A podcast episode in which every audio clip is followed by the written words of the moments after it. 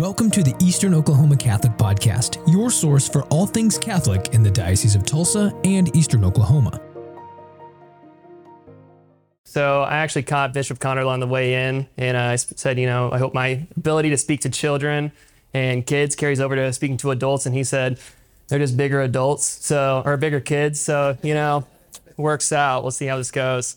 But uh, as Derek said, I grew up in Pryor, attending uh, St. Mark's parish up there. Who here knows where Pryor or St. Mark is? Of course you do. Yeah, that works. Uh, my mom grew up going there due to the efforts of my great grandma, uh, taking my mom to Mass there every single Sunday. And thanks to my great grandma's efforts, uh, I became Catholic as well. And my mom, I, and my dad are the only Catholics on our side of the family, uh, thanks to the you know community at St. Mark's. And we were so heavily involved there that my parents were actually my youth ministers, hilariously enough. Uh, my parents were my youth ministers alongside their full time jobs as a nurse and social worker. Um, so they would go to work in Tulsa and then they'd come back on Wednesdays and in the evenings they would do a full youth group event and they would take us to National Catholic Youth Conference, Catholic Heart Work Camp, and whatnot. And, um, you know, they didn't have the formal theological education or training. They didn't have a missionary background to draw upon to utilize for youth ministry.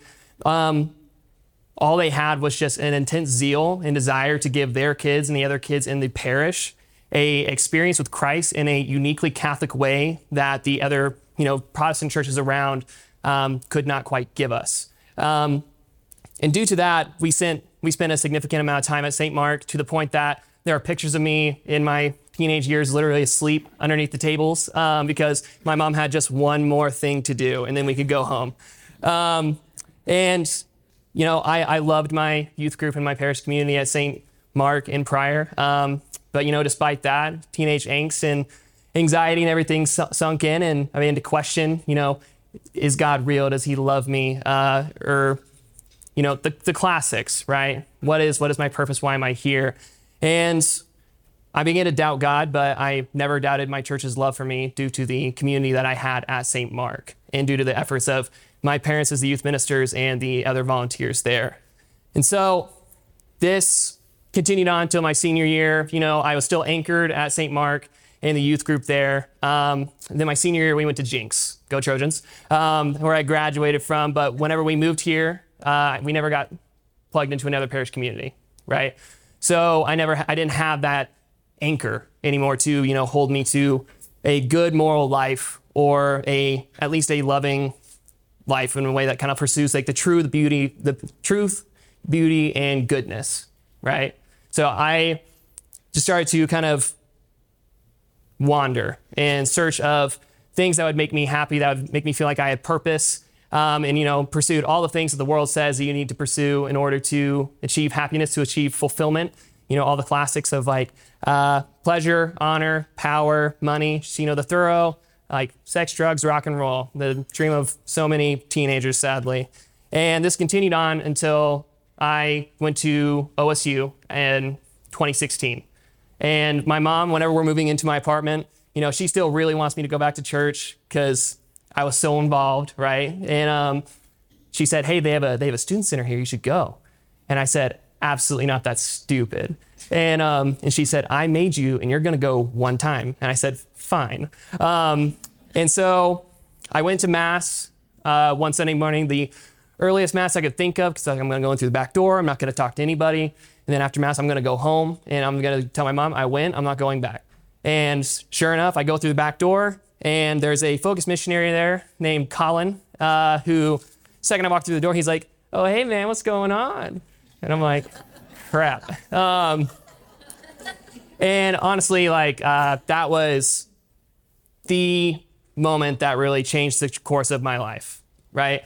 Um, before going to St. John and before meeting Colin and getting reintroduced into the, the faith, like, my dream, uh, surprisingly enough, this might shock some of you, was to uh, get covered from the neck down to the tips of my fingers and toes in tattoos, become a uh, the frontman of a death metal band, and tour the world playing death metal. Um, that was my jam. I still go to the gym and sometimes we'll play some of that Christian heavy metal, but you know, because I don't know if you guys ever tried to deadlift to Oceans by Hillsong, but it's not very easy. Um, so, but that that truly changed the tra- trajectory of my life because um, Colin's approach to ministry and relationship uh, was completely something completely different that I'd never like, encountered before. Right? Um, sorry, it always kind of gets me emotional. Um, it was an invi- invitation into a relationship, and he didn't just preach at me. He actually never even said anything to me about uh, church teaching or anything until I asked. And that was after months, like a full semester of coming to St. John's events, coming to Bible studies, going and playing FIFA, going out to the lake, um, and just like witnessing his joy and willingness to share his faith um, in, in a way that I'd never experienced at St. Mark. Um, again, not to, my parents did great, the volunteers did great, but this was just something different that I'd never experienced, right?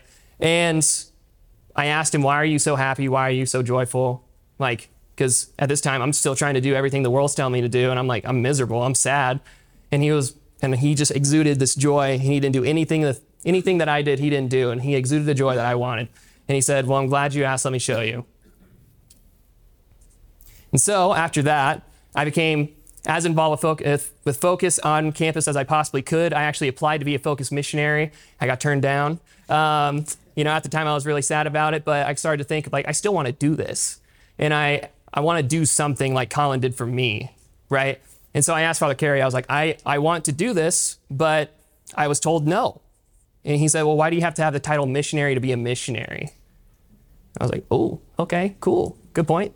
Um, and I started to think about it, and I was like, all right, what are some other ways that you can like kind of do missionary work and evangelize in just like normal life? And I thought back to my parents' attempts, like you know, they didn't have the missionary title, they didn't have the training, they didn't have this, to that, um, and they were still they introduced me to God and at least to like a uh, good way of living, a good life. And I thought, oh, we can do what Focus is doing for college kids. Let's do it for high schoolers. Let's do it for middle schoolers catch them before they go to college, you know, help focus XYZ, you know, the whole thing.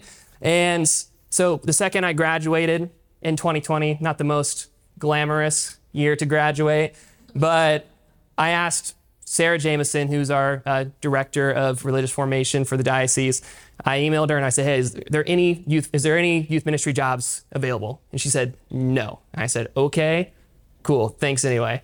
And um, a couple months go by, and I get an email that says, "Hey, you asked me about a youth ministry position. One just opened up at St. Henry in Owasso. You raise your hands if you know where that is. Yeah, you. All right, sweet. Again, not a surprise. Um, but so I got on there and started just you know being the best youth minister as I possibly could. Right. I was I was looking at all the kids. I was trying to engage with them. I was like, oh, that one's on the wall. I'm gonna go talk to them, and you know, making kids uncomfortable with all these questions they don't want to ask because it's like I don't want to. Don't look at me. Don't talk to me.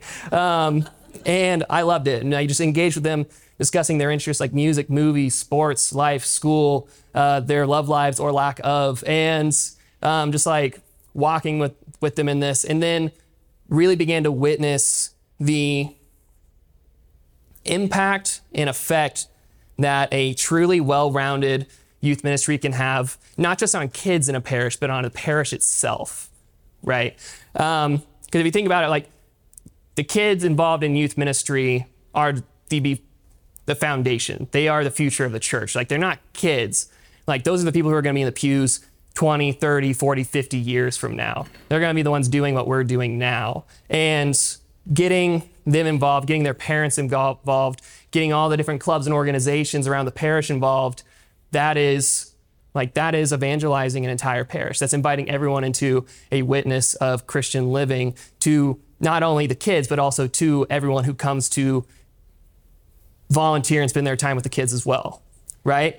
And St. Henry was very lucky enough to have the parish community and resources to be able to fund a full time youth minister. Um, but that's not the case for all of our parishes. Like Father Dwee mentioned, where you at, Father Dwee? Somewhere. He probably dipped out. He's got another thing going on. Um, there are 78 parishes in our diocese, right? And East. How do we want to put this? There are 78 parishes in our diocese, and there are only six full time youth ministers in the entire diocese, right?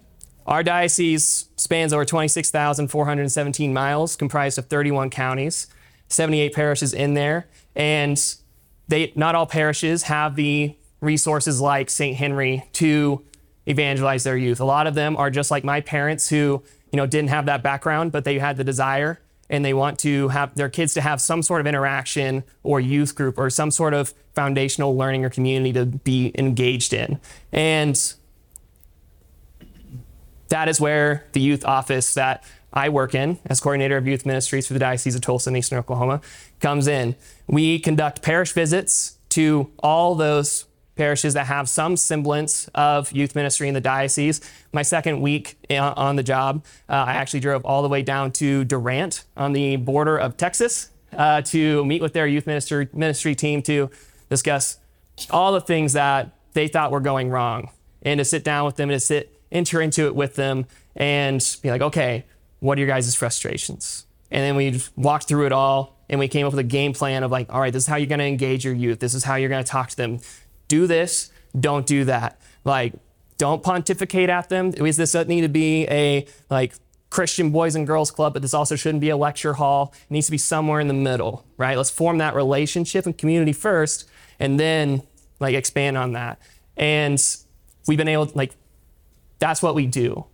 Is we have other events to support our youth in our youth ministers in this diocese because again, not all of our uh, parishes have the capacity to send their youth to National Catholic Youth Conference in Indianapolis every year, or to go to Steubenville in Missouri or Texas, etc. Um, but they could potentially send their kids two, three hours up to Tulsa for a Discipleship Catholic Youth Conference happening on November 11th in about two weeks. You can have until November 8th to register, by the way, tell your kids. Um, as well as Junior Catholic Youth Conference is coming up on March 9th. Camp Rother, for those who can't go all the way out to uh, the Archdiocese of Oklahoma City for Camp OLOG or to go all the way to the Pines Catholic Summer Camp in Georgia. They, they may not be able to go there, but they may be able to come two or three hours away, still in their diocese in their backyard, um, provided by a diocese that truly wants to see them grow in relationship with Christ. And these events ensure accessibility for those youth, um, as well as kind of builds and forms and evangelizes our diocese.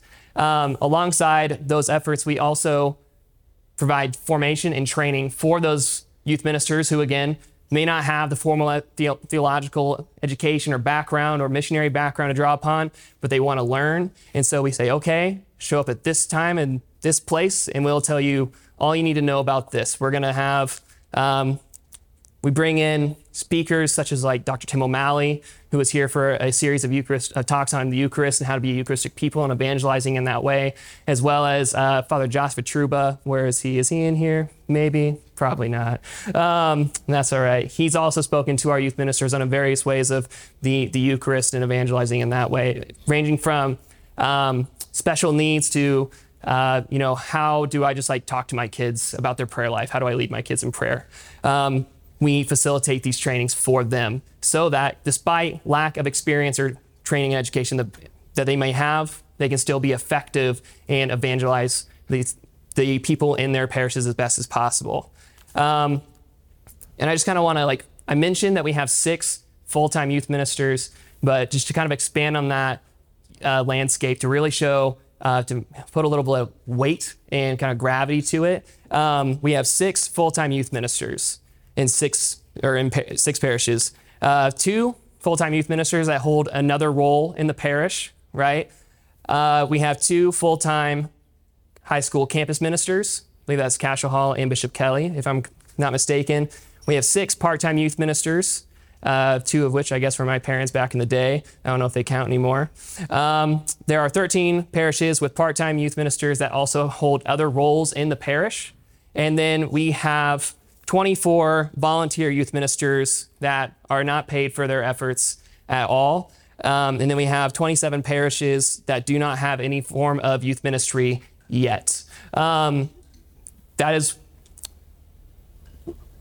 again, the majority of these youth ministers do not have the formal background to to do this. They don't have the resources to do this, and that is through your generous support. Um, my office is able to cover those many thousands of miles and go out to all those parishes to talk to them about the best ways to do so and to reach and provide just vital support that they need. Because I don't know if any of you have been involved in youth ministry or with young people at all in your lives, but you can, it's a little tumultuous sometimes. Um, and again, thank you guys so much for your efforts and your support uh, for the diocese. Uh, truly, without it, we could not do what we do. And just thank you so much for your generosity and your time. And please pray for our youth, their parents, uh, the youth ministers, and the church as a whole, because uh, they're a little stressed maybe, and uh, they could probably use it. So thank you very much.